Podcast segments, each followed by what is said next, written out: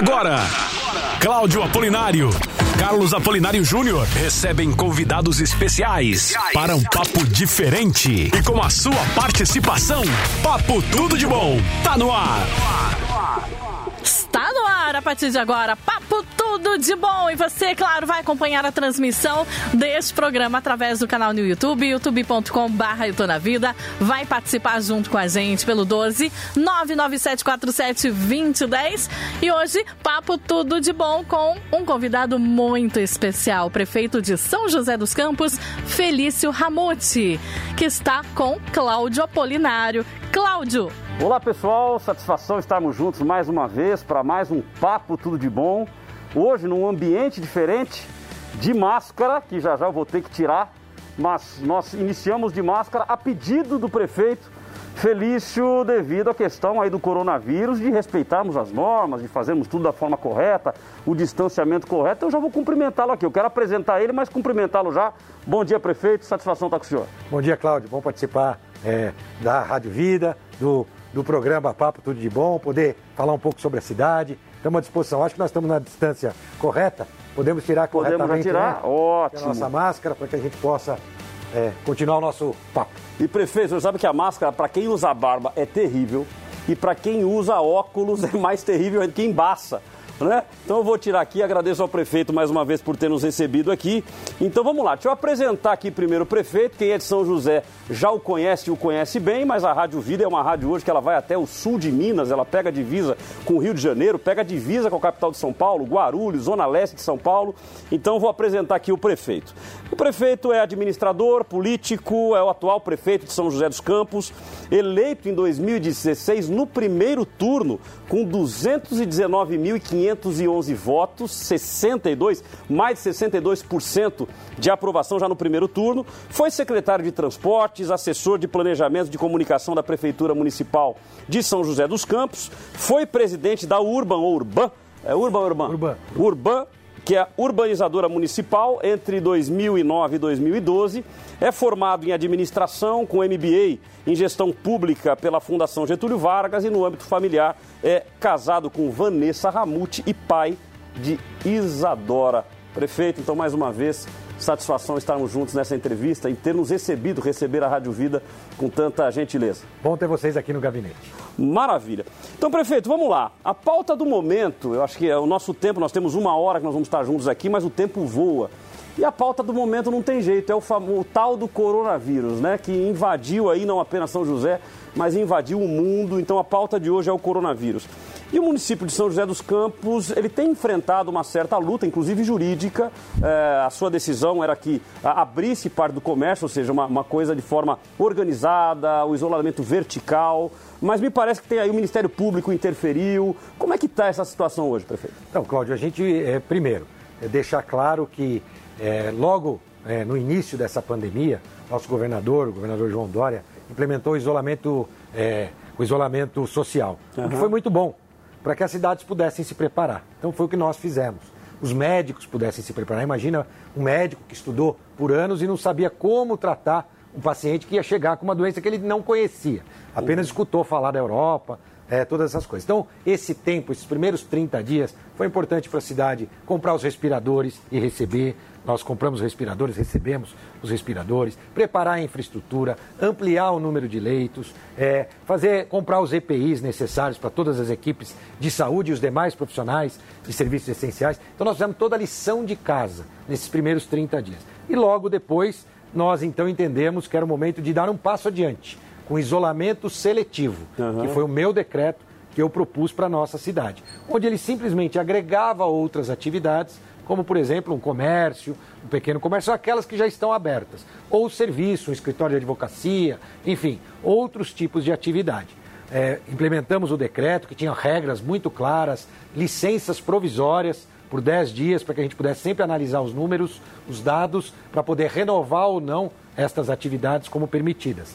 É, fizemos então o decreto, na sequência fomos questionados pelo Ministério Público, a Justiça de São José não nos permitiu a abertura, consequentemente em São Paulo no Tribunal de Justiça também não conseguiu, uhum. e neste momento nós temos um recurso, embargo de declaração no Supremo Tribunal Federal, aguardando o ministro Celso de Mello, né, nesse momento está no Ministério Público, né, para manifestação, para retornar para o ministro tomar sua decisão, que eu acredito que no início da semana que vem nós devemos ter uma é, decisão do Supremo. Então foi isso que aconteceu em relação ao meu primeiro decreto do isolamento, que nós chamamos de isolamento seletivo, que uhum. propõe o quê?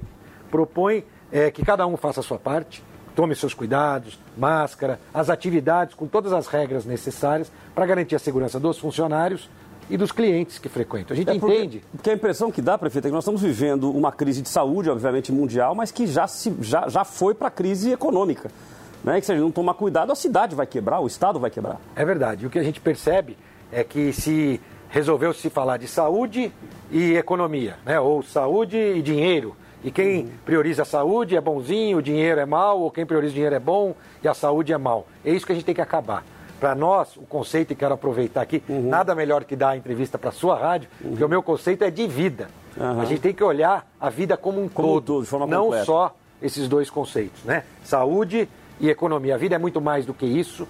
A gente tem que cuidar das pessoas que estão saudáveis, que estão sãs e aquelas que vão ter a doença, claro. A grande maioria, 85 a 90%, sem sintomas ou com sintomas muito leves, e claro, é uma doença séria, perigosa, mas para uma pequena parte que pode se agravar. E aí o que nós temos que fazer, como prefeitura, dar a infraestrutura necessária para que essas pessoas que tiverem a manifestação da doença de forma mais grave tenham atendimento né, na nossa rede de saúde. Foi isso que nós fizemos, estamos preparados. Hoje, São José, num dos, dos, é, dos nossos, das nossas alas previstas para o coronavírus, nós temos 34 UTIs. Hoje, das 34 UTIs, quatro estão sendo utilizados os respiradores.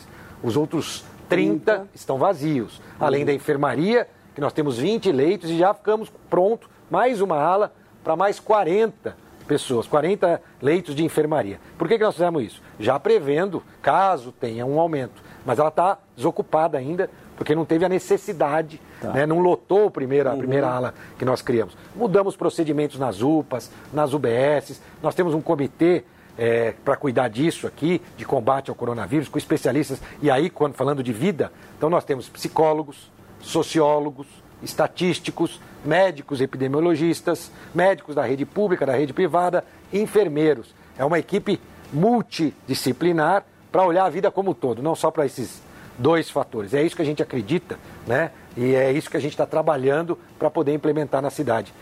Quero, apesar dos desafios. É, eu, eu, quero entrar nesses detalhes, mas você que está nos ouvindo aí pela Rádio Vida 96,5, nós estamos transmitindo também através do YouTube. Só você entrar lá, YouTube, eu tô, é, barra Eu Tô na Vida.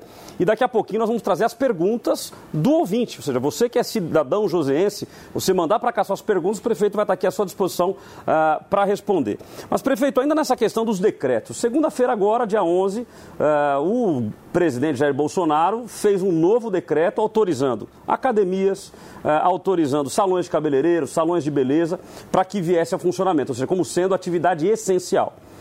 O governador João Dória, ele vai e diz que ele vai baixar um decreto, teria baixado um decreto ontem, não sei se isso se concretizou ou não, é, que mantém o isolamento total, ou seja, desrespeitando ou desobedecendo, não valendo o, o do, presidente Bolsonaro. E o senhor, salvo engano, no dia 12, publicou um novo decreto na terça-feira, é, autorizando isso. Como, como, é que o senhor vai, como é que o senhor vai tocar essa, essa briga, entre aspas, de governo federal e governo estadual? Então, nós temos a questão do isolamento seletivo, que é uma coisa. Depois uhum. tivemos, nesse ínterim, né, como você bem colocou, segunda-feira, feira o presidente Bolsonaro decretando então como serviços essenciais salão né, de beleza, é, barbeiros e academias. Logo em seguida, nós fizemos um decreto municipal regrando essas atividades. Então, ou seja, na segunda ele publica, na terça-feira o senhor baixou esse novo decreto? Na segunda noite. Né? Segunda noite? Segunda Ótimo. noite. Né? Nós baixamos o novo decreto regrando as atividades, justamente para ir ao encontro daquilo que a gente sempre diz. As atividades têm que ser regradas para garantir a segurança. Vou dar um exemplo das academias. Uhum. Por exemplo, é, equipamentos de musculação, uma, um, uma distância entre um e outro de dois metros. As salas de atividades coletivas, distanciamento de dois metros. Lotação máxima de um cliente por cada 10 metros quadrados. Se a academia tem 100 metros, vai ter que ter 10 pessoas no máximo fazendo.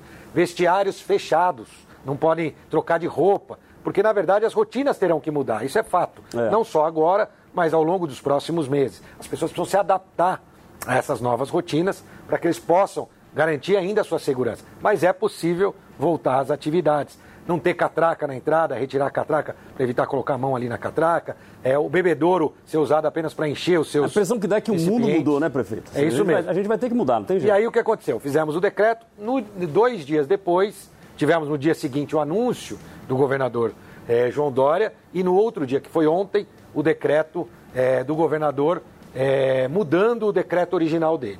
No decreto original do governador, foi aquele que nós nos baseamos, era permitido as atividades listadas como essenciais. Por isso que nós publicamos o nosso decreto. Uhum. No dia seguinte, o governador muda então o seu decreto, que é esse que está valendo, já foi publicado, certo? Uhum. E ele diz o seguinte: as atividades essenciais estão permitidas. Ele continua dizendo isso.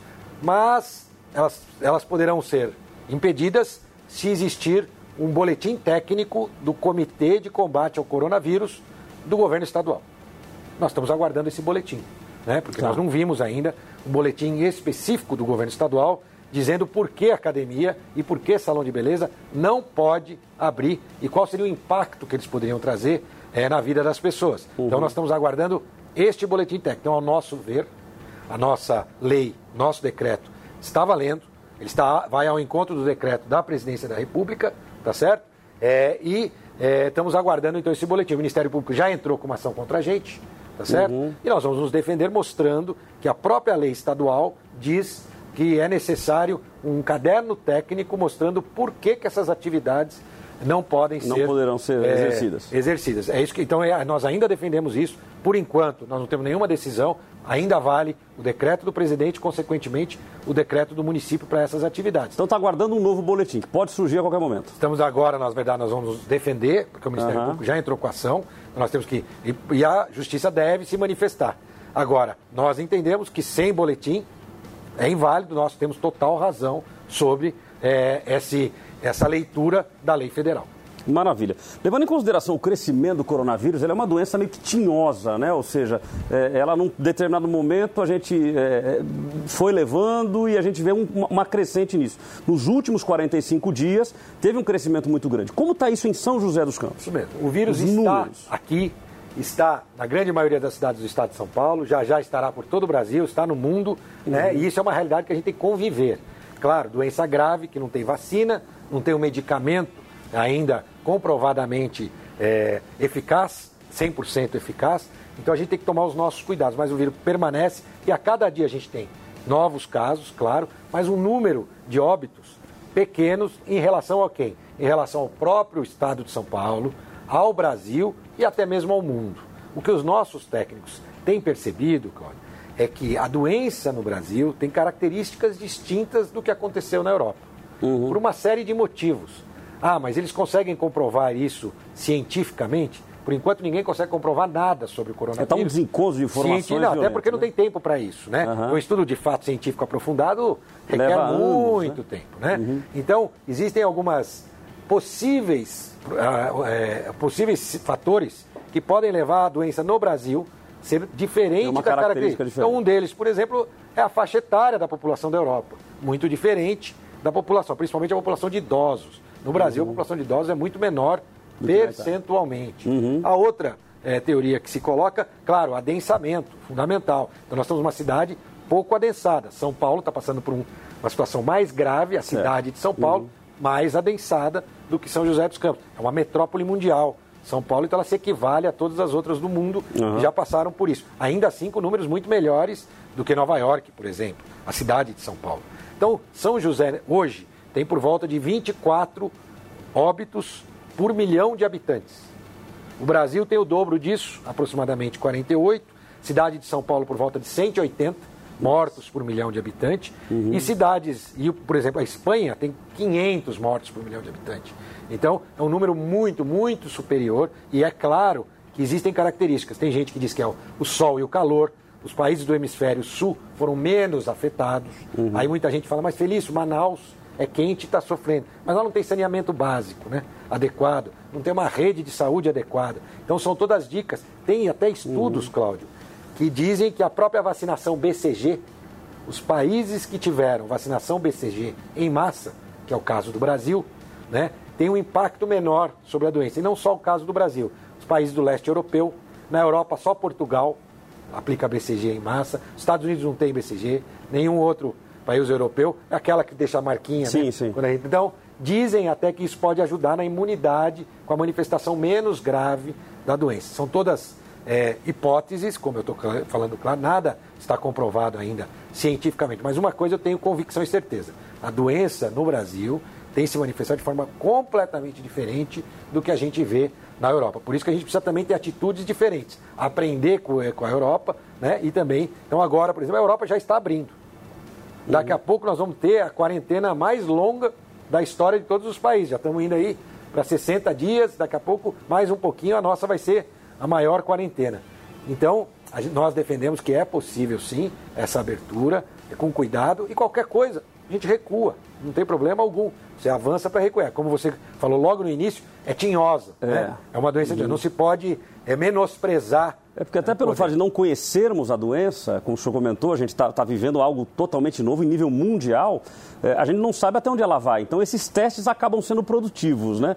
Agora, é, o senhor comentou sobre a capital de São Paulo, que a densidade populacional lá é muito maior, por esse motivo os números são maiores. Além disso, o senhor comentou também o fato de é, essa reclusão inicial, essa quarentena inicial, ela ter ajudado no processo, porque ela, ela segurou, a gente teve tempo para se preparar. Se nós liberarmos, esses números não podem aumentar significativamente, inclusive impactando São José dos Campos? Olha, o aumento dos números devem acontecer. É natural que seja. O que a gente tem que ver é se está dentro da capacidade de atendimento da rede pública e da rede privada. Então, em São José dos Campos, a capacidade de atendimento está ociosa. Os hospitais privados reservaram leitos de UTI para o Covid e já tiraram esses leitos, porque não tinha ninguém para utilizar. Então, por incrível que pareça, aqui a capacidade hospitalar até de ociosidade diminuiu, mas não porque apareceram mais pacientes, porque foram retirados leitos que tinham sido, principalmente nos hospitais privados, reservados uhum. para o Covid. Então, a grande questão é que se você tiver com cuidado, claro, não é um libera tudo, relaxa total, as máscaras são importantes, né? hoje no transporte público, no dia a dia, e o próprio governo do estado, Cláudio, repete que 74% da economia está ativa com esse decreto deles. Aqui é uma cidade industrializada. Até tem um, um detalhe que eu vou comentar com você. A gente vê uhum. muita gente falando sobre o índice de isolamento social que o governo do estado implementou junto com as operadoras de telefonia. Sim, sim. E aí fazem comparações. Até isso é errado, eu vou explicar.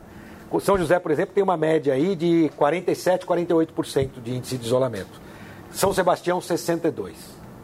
E aí se compara São José com São Sebastião. É uma cidade industrializada, São José. As indústrias estão abertas. Elas podem produzir. O decreto do governador permite que isso aconteça. 74% das atividades, segundo o próprio governo do Estado, estão permitidas com é, é, o decreto estadual. Portanto, a cidade continua operando. Uhum. Diferente de uma cidade como São Sebastião, uma cidade de praia, com pouca atividade industrial. Os índices, se você olhar isso de uma forma. Não dá para colocar numa mesma régua, Exatamente. né? Exatamente. Esse é, isso é o que nós defendemos. Eu faço parte do comitê do, da comissão municipalista que está conversando com o governo do estado, justamente para alertá-los de que tem que ser analisado cada região, inclusive os números têm que ser analisados com cuidado. Vou dar um outro exemplo para você. São José, 60% da população utiliza a rede pública, 40% utiliza a rede privada, particular, porque muita gente tem plano de saúde. No Brasil, esse índice é 25%, 26% utilizam a rede privada. Os outros 75% utilizam a rede pública. Até nesse número de taxa de ocupação de leito, tem que ver se você está olhando para os leitos totais ou só para os leitos públicos. Então a gente tem que tomar cuidado com cada número, fazer é, cada cidade fazer sua análise, cada região, e é isso que a gente tem feito, dados científicos que podem comprovar. Por exemplo, eu vou dar um outro exemplo para você. No início do mês passado, a Unesp, né, uma universidade é, renomada, fez um, um estudo dizendo que os casos do interior de São Paulo iriam explodir em 21 dias, em três semanas. Eu estou aguardando. Já passaram Já mais de 21 dias, né? isso não aconteceu. Então, uhum. existem muitas projeções. Logo no início, eu lembro é, daquele, daquele é, órgão é, londrino, né? British, não sei o quê, que fez, London, não sei o quê, que fez um, uma estatística que iam morrer é, milhões e milhões de pessoas no Brasil e em todo o mundo. E isso não se confirmou e não, não se consolidou. A gente tem que ter cuidado, ter clareza do problema, fazer a nossa parte, mas sem entrar em pânico e quando eu coloco para as pessoas que a rede de saúde de São José está preparada, é que vão acontecer esses casos. E não tem como a gente escapar desse vírus. Não tem como a gente entrar numa bolha e conseguir Exato. viver o resto da vida nessa bolha sem é, poder sair da sua casa, por exemplo. Agora, idosos, portadores de comorbidade, fiquem em casa. E se você tiver que sair, fique alerta, né? Aqueles que puderem sair. É, mesmo porque aqueles que vão sair, se tiver idoso em casa, ele vai voltar para casa, né? A hora que ele voltar, ele pode infectar o, Tem o idoso que tomar está em os casa. cuidados então tem que tomar os cuidados. Mas aí, aproveitando isso que o senhor comentou, é, é, eu volto para São Paulo no sentido do transbordo. Já tem pessoas dizendo que lá a possibilidade de lockdown é muito grande. É, o governador, ao ser questionado, ele não descartou o lockdown no estado. E até de uma forma correta. Eu não- tenho como descartar nada nesse momento. Não dá para a gente avaliar o que vai acontecer nos próximos dias. É, agora, se houver transbordo, São José pode ser uma cidade, já, já, já há esse tipo de assunto é, sendo conversado nos bastidores, é, de São José, como está com ocioso, receber, de, receber pacientes de outras cidades? Não, esse comitê municipalista que foi criado é, apontou uma, uma questão, né? Tínhamos prefeitos de todas as regiões, eu representava o Vale do Paraíba, né? E ali se colocou, por exemplo, a possibilidade, caso haja transferência, se for necessária, de pacientes não Covid, para abrir lugar para os Covid lá em São Paulo mesmo. Na região. Então se transfere pacientes com outra enfermidade. Agora, em São José dos Campos, nós temos uma característica, e no Vale do Paraíba. Qual é? Nós temos os hospitais regionais, tem o Regional de São José, tem o que são controlados pelo Estado.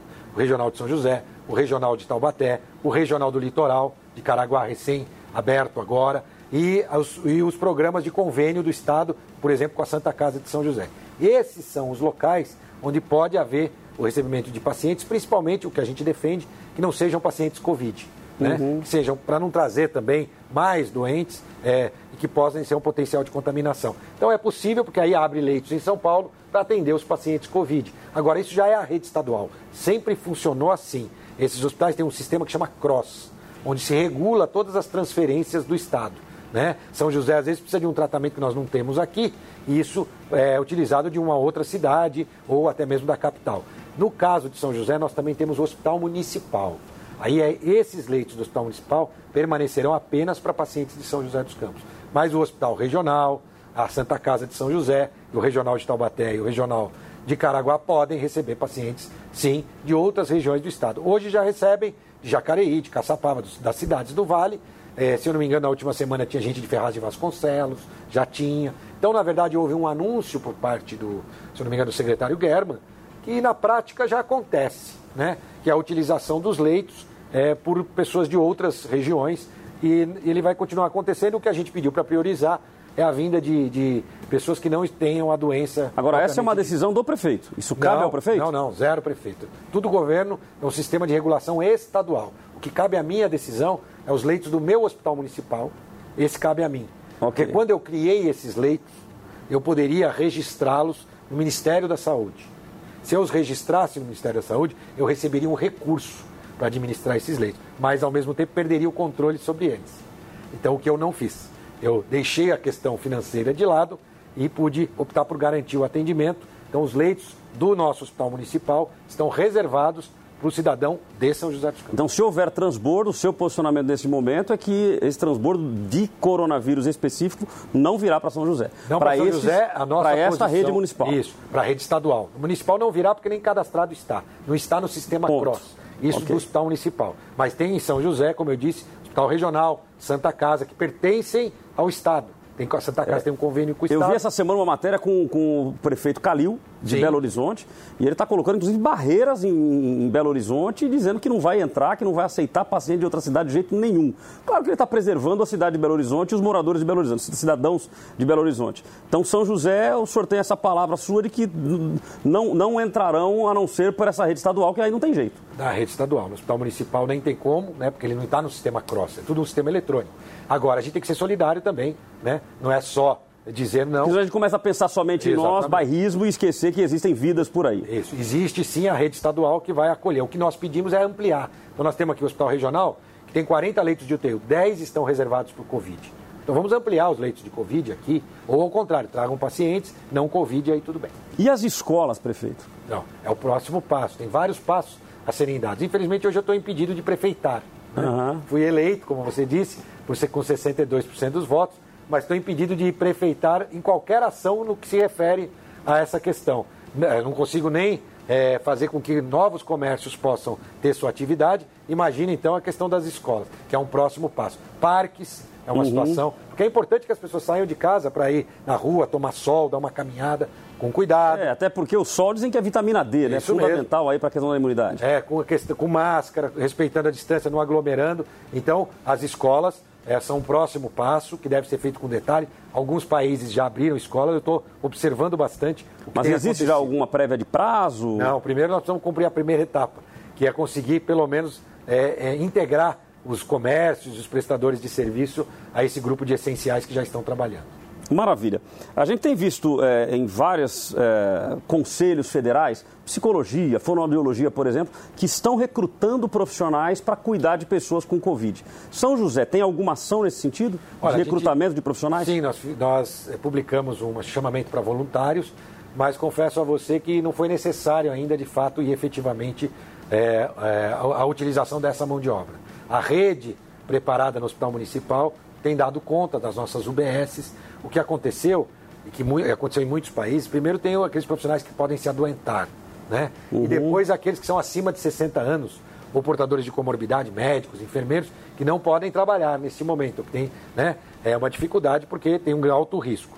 Então, realmente nós tivemos uma baixa desse número, mas a nossa é, opção foi em terceirizar três UBSs. Então, o que, que nós fizemos? Contratamos uma organização social que assumiu essas três UBS, esses funcionários públicos que estavam lá reforçaram toda a rede que já estava composta e que teve aquela baixa. E essas três UBS foram então assumidas por três OS diferentes que contrataram no mercado os profissionais e estão atuando nessas UBS. Foi um, um jeito que nós tivemos de poder cobrir a falta dos profissionais públicos, dos servidores públicos que estão afastados por conta da pandemia. Então, a nossa rede de atendimento de profissionais conseguiu se estabilizar e não temos tido problema de mão de obra. Mas em termos de voluntários, o senhor fez então uma campanha para chamar Fizemos, voluntários? já temos foi um número expressivo. Essa, essa era a próxima pergunta. É, é, as pessoas estão se voluntariando para isso? Estão, estão se voluntariando. É muito interessante porque desperta de fato a solidariedade. É um momento que a gente vê é, a solidariedade é, se despertando, mas também a gente vê muita gente querendo levar vantagem, né? Tem as duas uhum. coisas, né? É aquele que vende o álcool gel pelo triplo do preço, que respirador, vende o, o respirador. Então tem muita gente querendo levar vantagem, mas tem muito exercício solidário acontecendo ao mesmo tempo. Você está ouvindo Papo Tudo de Bom. Vida! Prefeito, o momento hoje é. A gente fala muito sobre essa crise de saúde e nós tivemos a informação de que o presidente, o primeiro secretário e a segunda secretária ah, do Conselho Municipal de Saúde renunciaram ao cargo. É, o que aconteceu e a população precisa se preocupar? Olha, é, na verdade é com o presidente, né, um amigo nosso, é, e ele teve um problema pessoal, a família dele passa, é amigo do secretário de saúde, e ele acabou renunciando ao cargo de presidente. Assumiu então o vice-presidente, que assumiu a presidência. E ao assumir a presidência, os outros diretores do cargo parece que tinham alguma questão particular, mas não tem absolutamente nada a ver com isolamento seletivo ou com abertura de academia, não tem nenhuma. Aliás, foi até antes é, de tudo isso. Ou as UBS, tem gente que fala que é por conta dessa terceirização que nós fizemos das UBSs. Então, são teorias de, da conspiração, nada disso aconteceu de fato. Né? Eu agradeço a todos esses que fizeram parte da diretoria. Uhum. Né? Hoje existe uma presidência, existe um prazo para a gente ter novas eleições, para poder novas pessoas assumirem, é o que nós vamos fazer exatamente e rigorosamente de acordo com o Conselho, vale lembrar, é, e eu agradeço muito, ele é voluntário, é um trabalho que as pessoas fazem para a cidade, e do mesmo jeito que, eu, que eles são eleitos, né? Estão lá, depois eles podem optar por sair. E eu respeito a decisão de cada integrante dos conselhos e dos CGUs de cada UBS. Eu tive agora ontem inaugurando uma UBS Resolve, que é um programa que a gente tem de, das UBS, que é um sistema de acolhimento é, com mais resolutividade. E ali eu encontrei né, o pessoal dos conselhos da própria UBS, que nos ajudam muito a melhorar os serviços prestados. Maravilha. Você pode mandar então a sua pergunta através do Instagram, nós temos uma caixa de pergunta lá no Instagram, Eu Tô Na Vida, e também através do WhatsApp da Vida, que é o 997472010. 997472010. Quem estiver acompanhando no YouTube vai conseguir ver uma obra de arte aqui atrás do Cláudio. Essa é a ponte estaiada nosso arco da inovação Opa, aqui, ó. deixa eu até olhar tá junto é, aqui. Tá vendo? É uma obra de Ah, arte no quadro e já também é construída e entregue há um mês atrás. Uma grande obra para a cidade, um marco de engenharia para a cidade, num local mais movimentado. Então, essa aqui é um, um esboço aqui da ponte. Tem uma ali miniatura em 3D também, olha ela ali, ó. Ah, que Na legal. minha mesa também ali, ó. Uma miniatura em 3D ali que a gente fez também com aquelas impressoras 3D. Maravilha.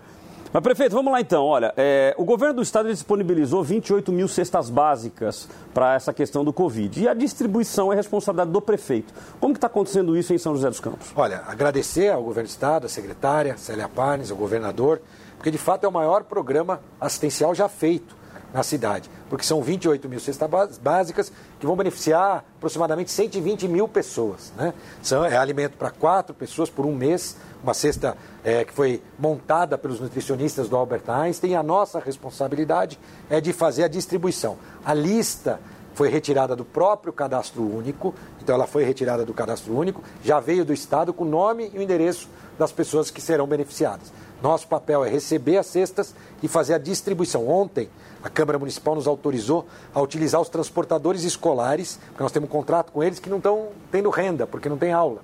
Então, eles mesmos farão essas entregas e poderão ser remunerados para isso. Então também é uma ajuda né, que acaba é, aten- atendendo os dois. O transportador escolar que está parado sem renda e também as pessoas que vão receber essas cestas básicas. É um grande programa é, nesse momento de crise que vai ajudar muita gente. Maravilha. Prefeito, eu tenho muita pergunta aqui de ouvinte, então eu vou começar. Eu tenho mais perguntas aqui, mas eu vou começar com as dos ouvintes, porque se não der, eu tiro as minhas fora e fico só com a do ouvinte. eu prometo ser rápido na Então, resposta. então vamos lá, ó. É, é- é o Moura, de São José dos Campos, é, e ele coloca o seguinte: que foi feita uma reforma na rua Siqueira Campos, que ficou muito boa, por sinal. Gostaria de saber se o senhor vai continuar arrumando as nossas ruas, principalmente na região central, que as ruas estavam horríveis, cheias de buracos. E segundo a mídia relata, o IPTU e o aluguel são os mais caros em São José. É, se- e nós não paramos para pagar o IPTU, né? Então, ou seja, tem que pagar o IPTU. Tem que pagar. Então, gostaria de saber se o senhor vai continuar cuidando da nossa cidade. Claro, Pô, é. esse, aqui- esse ouvinte aqui levantou a bola, Tá né? vendo? Ele é ao mesmo tempo que ele cobrou, que quer, mais- quer ver mais coisa. E está correto, né? E é isso mesmo. As críticas construtivas são importantes. Aham. Nós fizemos Siqueira Campos e várias ruas do centro da cidade, ali os pontos de ônibus, os corredores de transporte. É o programa do Asfalto Novo, é, que fizemos em, em- algumas ruas da região central da cidade. Agora nós deixamos um pouco a região central, vamos à rua Rui Barbosa, na região norte. Estamos fazendo em várias regiões da cidade. São José é reconhecida por uma cidade é, com uma boa manutenção. Quem não é daí está nos acompanhando. Sei que a audiência de vocês atinge várias cidades. Aham. Né? E a gente tem aqui um bom sistema de limpeza pública e de conservação de ruas e avenidas. Mas no asfalto, recapeamento, de fato, ao longo de três anos, nós fizemos pouco. Porque a gente deu prioridade para outras coisas, né? Grandes obras, a Via Cambuí, a maior obra viária que nós fizemos num único mandato, é, a po- a Ponte Estaiada, mas agora estamos investindo sim no recapeamento e vamos continuar. Tem muita rua é, em São José que precisa é, do recapeamento. Ele está corretíssimo e nós vamos continuar fazendo. Maravilha. A Lenira Ferreira, ela diz o seguinte: por que lojas de roupas e de, e de móveis não podem abrir e outras lojas estão abertas, como marcenaria, lojas de flores, mecânica, acessórios, pneu, lojas de celulares e óticas? Ela está dizendo, eu não entendo isso. Qual o nome dela? Lenira. Nem eu, Lenira, nem eu. Né? É, eu gostaria que pudesse sim, né? mas o meu decreto a justiça não permitiu, porque o decreto estadual é que dá a regra. E pela regra do decreto estadual, a loja de roupa traria é, uma, uma- um impacto negativo em relação ao coronavírus. Eu não acredito nisso, por isso que fiz um decreto que permitiria essa atividade. Inclusive, viu, Cláudio, quando eu permiti a loja de roupa sem provador. Eu tinha tirado o provador, porque o provador pode ser um foco de contaminação. Vai uma pessoa tira uma roupa, põe outra roupa, pega aquela roupa, põe ali. Então eu tinha tomado esse cuidado, mas infelizmente a justiça não permitiu que eu pudesse autorizar as lojas de roupa. Então, ou seja, não funciona, na não é por uma decisão do prefeito, é por uma decisão da justiça. É uma decisão da justiça baseada no base decreto, no decreto estadual. estadual. Sim. Ok. Cláudia do bairro dos Freitas. Ela diz o seguinte: queria saber do prefeito o que ele vai fazer com essas famílias que não são cadastradas no CAD único e não tiveram direito a nenhum benefício do governo. Olha, primeiro tem o- também o benefício do governo federal, né? Que pode, foi feito para autônomos, né? Para uma série eh, de pessoas. Eh, a gente tem que criar programas, inclusive num ano eleitoral, viu, Cláudio? Isso é importante, essa oportunidade para esclarecer para as pessoas, Uhum. para aquelas pessoas que já estão cadastradas nos programas sociais do município, que é o caso dessas pessoas. Para as novas pessoas, o que a sociedade civil fez foi uma se organizou, o Fundo Social, minha esposa ajudou, mas ela não pode efetivamente ajudar e fez o quê? É, teve contato com empresas para doar cestas básicas para que faça a doação para as pessoas. Então, o movimento São José Sem Fome, vou aproveitar aqui, entre no site, faça a sua doação, ela será transformada em cesta básica para atender justamente essas outras pessoas. Agora, toda a distribuição é programada pelo próprio movimento. Não tem nada de político, prefeitura no meio, não existe isso. O que a gente está fazendo é colocar em contato os doadores com este movimento social para poder atender a população. Num ano eleitoral como esse, o prefeito, inclusive, é impedido de fazer determinadas ações, porque isso pode ser confundido com uma ação eleitoral. Doar, por exemplo, cestas para quem não está numa lista, é, que poderiam é, entender, fazer com que a justiça eleitoral entendesse que ele estaria comprando votos. Isso tá. é a justiça. Uhum. Como vocês viram hoje em dia, tudo está judicializado e até mesmo a ajuda aos que mais precisam, é, isso precisa ser levado em consideração. Mas todas as ferramentas possíveis que a gente tiver para ajudar, nós vamos fazer. É, e esse programa das 28 mil cestas já é bastante amplo, mas eu tenho certeza que com a ajuda da sociedade civil nós vamos poder ampliar ainda mais. Bom, legal. Tem uma pergunta aqui do Magno, também de São José. É, a pergunta dele é longa, mas eu vou resumir. Ele está dizendo o seguinte: ele começa dizendo assim, a quarentena em São José está sendo levada com a barriga. De cada 10 pessoas, apenas 3 estão usando máscara. Recentemente teve inclusive uma matéria de um pessoal no centro, na praça de São José, o pessoal todo lá e tal. Como que o senhor enxerga isso e o que São José vai fazer a respeito, uma vez que os serviços essenciais estão sendo expostos sem necessidade? Olha, o Magno, eu, eu, eu, não sei de onde ele tirou essa estatística, não é o que eu vejo no transporte público, não é o que eu tenho visto. Nós fomos uma das, na primeira cidade, na verdade, a distribuir máscaras, 100 mil máscaras. Nós distribuímos para a população, dentro do transporte público, na fila do banco, na fila do, é, é, da, da, da lotérica, então, nós fizemos uma distribuição de máscaras de tecido para as pessoas. Então, eu discordo da estatística que ele, que ele apurou. Né? É, eu acho que a utilização é muito maior, mas concordo com ele quando ele diz que tem muita gente nas ruas. Eu concordo com ele. E vou dizer mais ainda. Cláudio, é, Cláudio não, é, como é o nome de Magno? Magno. Magno. É, ora, com toda essa movimentação que nós estamos vendo, ainda assim a gente tem visto que os casos graves são muito poucos de pessoas com coronavírus, o que é muito bom. Significa que as pessoas estão tomando seus devidos cuidados. Então, apesar de estarem nas ruas, me parece que estão cuidando do distanciamento social. Porque toda a rede pública e privada ainda está ociosa, não tem recebido. Uhum. E eu acho que cada um tem que fazer a sua parte. Muita gente me pergunta, aproveitar a pergunta dele, não, mas vai multar essas pessoas que não estão de máscara na rua? É impossível de você fazer isso, não existe legislação para isso. O que a gente tem que ter é ajudar na conscientização. Então, as nossas equipes estão nas ruas, quando vê as pessoas, elas orientam, olha, só tem que colocar máscara. E no ônibus não entra sem máscara. Já teve até discussão de cobrador com passageiro, porque o cobrador disse que o ônibus não ia sair se o passageiro não descesse. Então talvez seja a percepção dele, né? Porque ele coloca até uma coisa interessante aqui, ele diz assim, ó, não tem fiscalização, os ônibus, os ônibus estão super cheios e bares abertos com pessoas aglomeradas nas calçadas. Não, olha, ele é genérico. O bar, se estiver aberto, ele pode denunciar, porque aí nós vamos. Aí é diferente. É o estabelecimento. Ele pode fazer a denúncia para um 56, para um 53, que a nossa fiscalização de postura vai atuar. Vários estabelecimentos já foram multados é, por estarem abertos e não poderem atuar. Maravilha. O Leafar, achei o nome chique, hein, Leafar? Se eu tiver um novo filho, eu vou colocar o nome de Leafar. Leafar Souza, ele diz assim: gostaria de perguntar para o nosso prefeito se ele tem algum projeto para combater os fluxos, os pancadões neste momento de isolamento no, nos bairros da Zona Sul. Olha, Fara, interessante. Ele deve morar na Zona Sul, então ele viu nos últimos dois finais de semana uhum. 61 veículos apreendidos. Nós apreendemos. Mais de, de 30 motos apreendidas. Então, isso foi uma operação conjunta. Polícia Militar, nos últimos dois finais de semana, Polícia Militar, é, Guarda Civil Municipal, agentes de trânsito e a fiscalização também junto. Foi uma grande operação. É, muita gente já viu as fotos, elogiou, então talvez ele não tenha acompanhado. O importante é continuar. Agora, o ideal é que as pessoas tomassem consciência e respeitassem umas às outras. Quando isso não acontece, a gente tem que usar. É, mais de 240 multas foram aplicadas, porque tiveram carros apreendidos e aqueles que não foram apreendidos, mas foram multados ou pela fiscalização ou pelos próprios agentes, os agentes de trânsito. Então, foi uma grande operação nos últimos dois finais de semana e nós vamos continuar atuando. E tem uma coisa, esses pancadões e fluxos não tem mais, não tem classe social, endereço, é em todas as regiões, lamentavelmente. A gente tem lá na região sul, que é uma região mais simples, tem na Urbanova, o bairro mais nobre, enfim, todas as regiões da cidade isso acontece e a nossa equipe está atenta para tentar minimizar. E o interessante é que quando a gente é bem sucedido, é que as pessoas não veem o nosso trabalho. Porque o ideal desse tipo de coisa é conseguir chegar antes de acontecer. Né? E a gente chega, é desmobiliza né? e aí nem fica sabendo que atuou. Então por isso que às vezes não dá essa visibilidade. Agora houve essas grandes apreensões é, nos últimos dois finais de semana. Maravilha. Eu tenho aqui... Leafar, não vou esquecer. Leafar, exatamente. É, prefeito, eu tenho aqui três perguntas que seguem a mesma, a mesma tônica. Uh, nós temos hoje uma, uma, uma crise de saúde, o que automaticamente está se tornando uma crise econômica e que no esteio acabou vindo uma crise política, não é? E aí as três perguntas aqui, eu vou ler as três. Marcelo de Pindamonhangaba, então três cidades, ou seja, estamos aqui em volta, né? Pindamonhangaba, o Marcelo, o Edmilson de São José dos Campos e o Adriano de Jacareí. Então, ou seja, três cidades que estão fazendo aqui a mesma lógica de pergunta.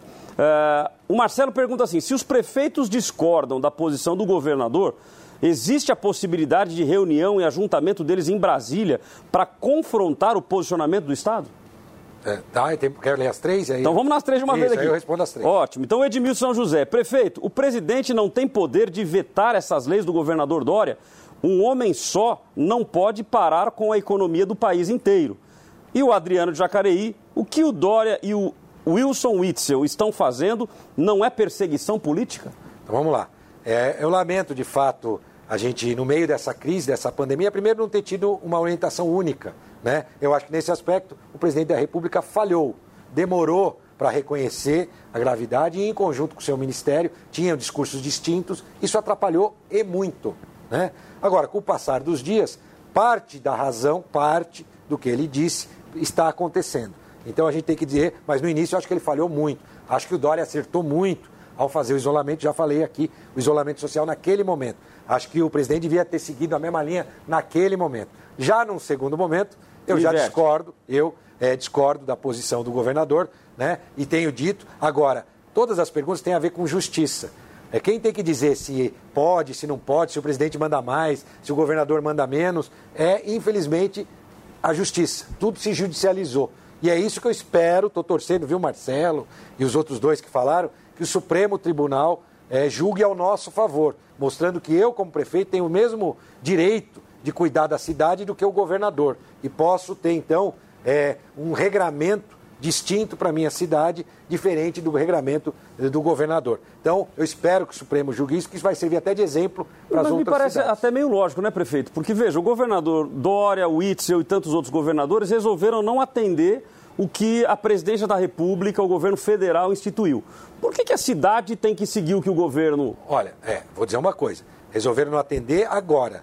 Porque até esta declaração, tudo que era considerado essencial estava em funcionamento nos, no, é, nos governos. Então, então, isso não acaba é caracterizando o, mais a briga O que aconteceu muito aqui, e eu disse isso, e eu vou elogiar o presidente pelos seus atos positivos e vou criticar pelos atos negativos. Eu lembro que, e eu disse aqui, gravado aqui na minha sala, que ele falava muito, mas não tomava uma atitude é, jurídica que levasse ao encontro daquilo que ele estava falando. Então ele só falava, ele não executava. Agora ele executou com, esse, com essa alteração no decreto, uhum. incluindo a academia. Mas ele demorou muito para começar a fazer isso. Devia ter feito isso logo Já no início. Isso. Ele só falava e o decreto dele não correspondia.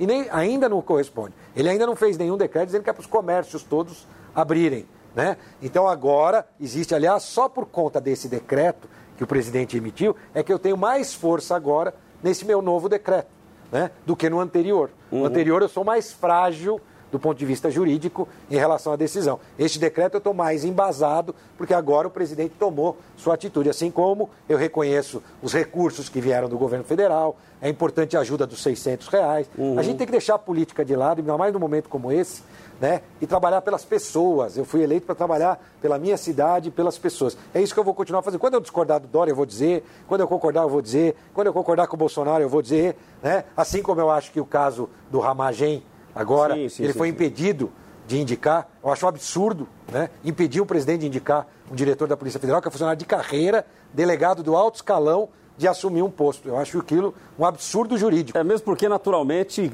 ninguém vai convidar alguém, convidar alguém para fazer parte do seu Ministério de Secretarias que desconfie. É. Você está chamando pessoas da sua confiança. Né? E ainda funcionário de carreira, nesse Exato. caso, delegado do mais alto nível.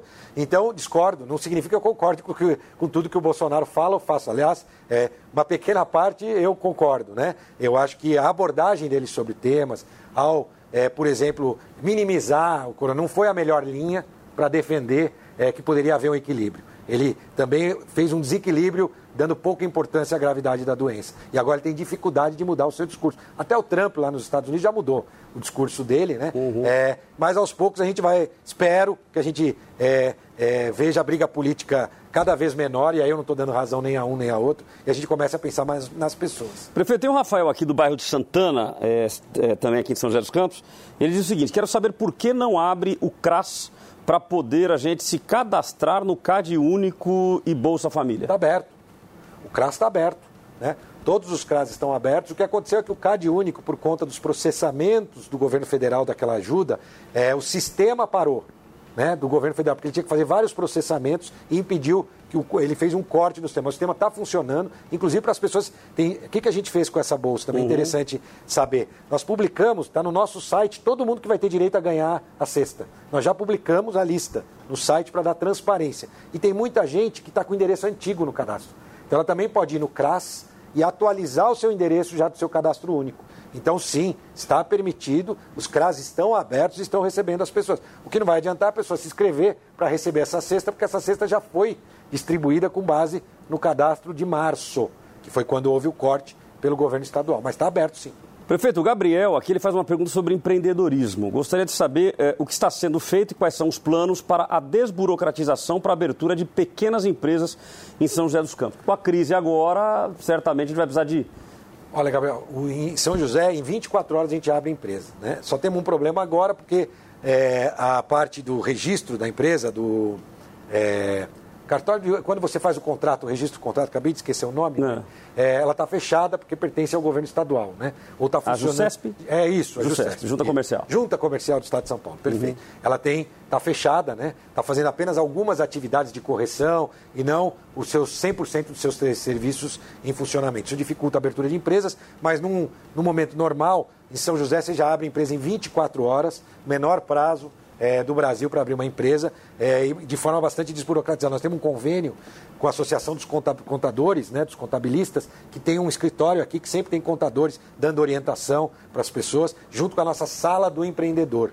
Né, que cada dia se moderniza com todos os cadastros integrados do governo federal, do governo estadual e do governo municipal para poder fazer a abertura é, o mais rápido possível. Mas eu não tenho dúvida aí, Gabriel, você está certo. Nós estamos preparando um plano para depois da volta, para estimular ainda mais as atividades, principalmente do microempreendedor. Então nós estamos preparando isso. Lembrando, o Banco do Povo também está aberto, com juros muito baixos, 0,3%, se eu não me engano, ao mês, para pedir empréstimos para vocês, pequenos empreendedores, nesse momento de dificuldade. Então o Banco do Povo está é, à disposição e aberto. Prefeito, uma pergunta voltada aos templos religiosos, igrejas.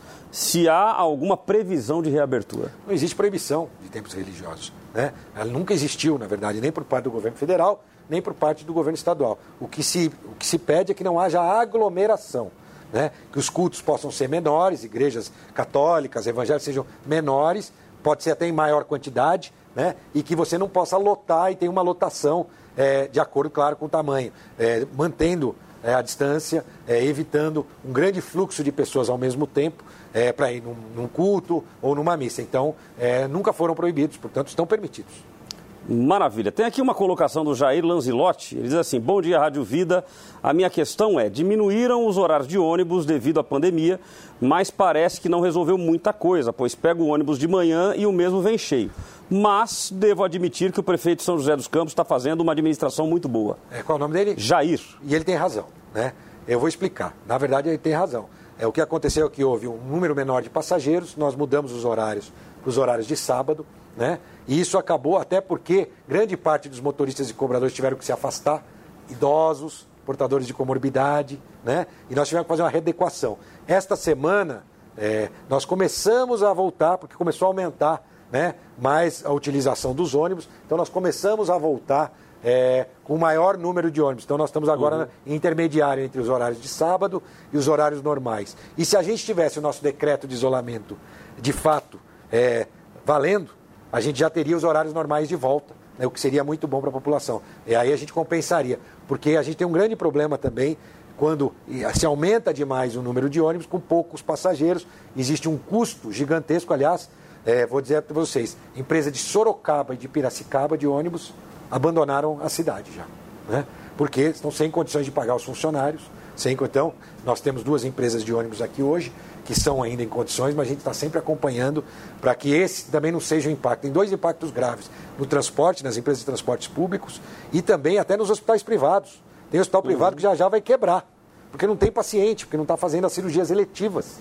Né? Então pouca gente está indo para os hospitais para fazer as cirurgias, consequentemente o hospital está faturando menos né? e tem todos os funcionários para pagar. Daqui a pouco nós vamos ter o contrário, nós vamos ter hospital fechando no momento que a gente tinha que ter o hospital abrindo. Claro, estou falando da rede Por privada. falta de condições, né? Por falta de condições. Então, temos aí, nós precisamos tomar uma, uma atitude rápido, fazer uma grande mudança para a gente conseguir é, começar a voltar ao normal. Prefeito, a gente está quase indo para o final do nosso programa, então primeiro agradecer mais uma vez aí pela sua gentileza. E eu não avisei o prefeito, nós não avisamos o prefeito, mas nós preparamos aqui um ping-pong. Opa, vamos lá. Né? Então, ou seja, o prefeito é falar na lata Tamo sobre al- alguns pontos importantes que nós destacamos aqui. Ok? Então, agradecer a todos vocês que nos ouviram, as perguntas que vocês mandaram. Nos perdoe de não ter respondido todas as perguntas, que foram muitas perguntas, o que me traz a gratidão aí a todos vocês de São José dos Campos pelas suas perguntas e até pessoas de outras cidades também perguntando. Então, agradeço aí eh, a participação de todos vocês. Preparado então, prefeito? Vamos lá. Vamos lá? Então, Pega leve, pega leve. Vamos lá. Então vamos lá. Como é o primeiro não tem jeito, né? Então eu vou falar e o senhor vai na lata aí, eu vou embora. Vamos lá. Primeiro deles, coronavírus, Perigosíssimo. vida pública, É um prazer. São José dos Campos, Uma paixão. reeleição, Na hora certa. Ainda não é hora. Deus, Acima de tudo. família, Olha, depois eu vou, se me permitir, depois eu vou falar um pouco sobre a família, mas é a base, a base de tudo.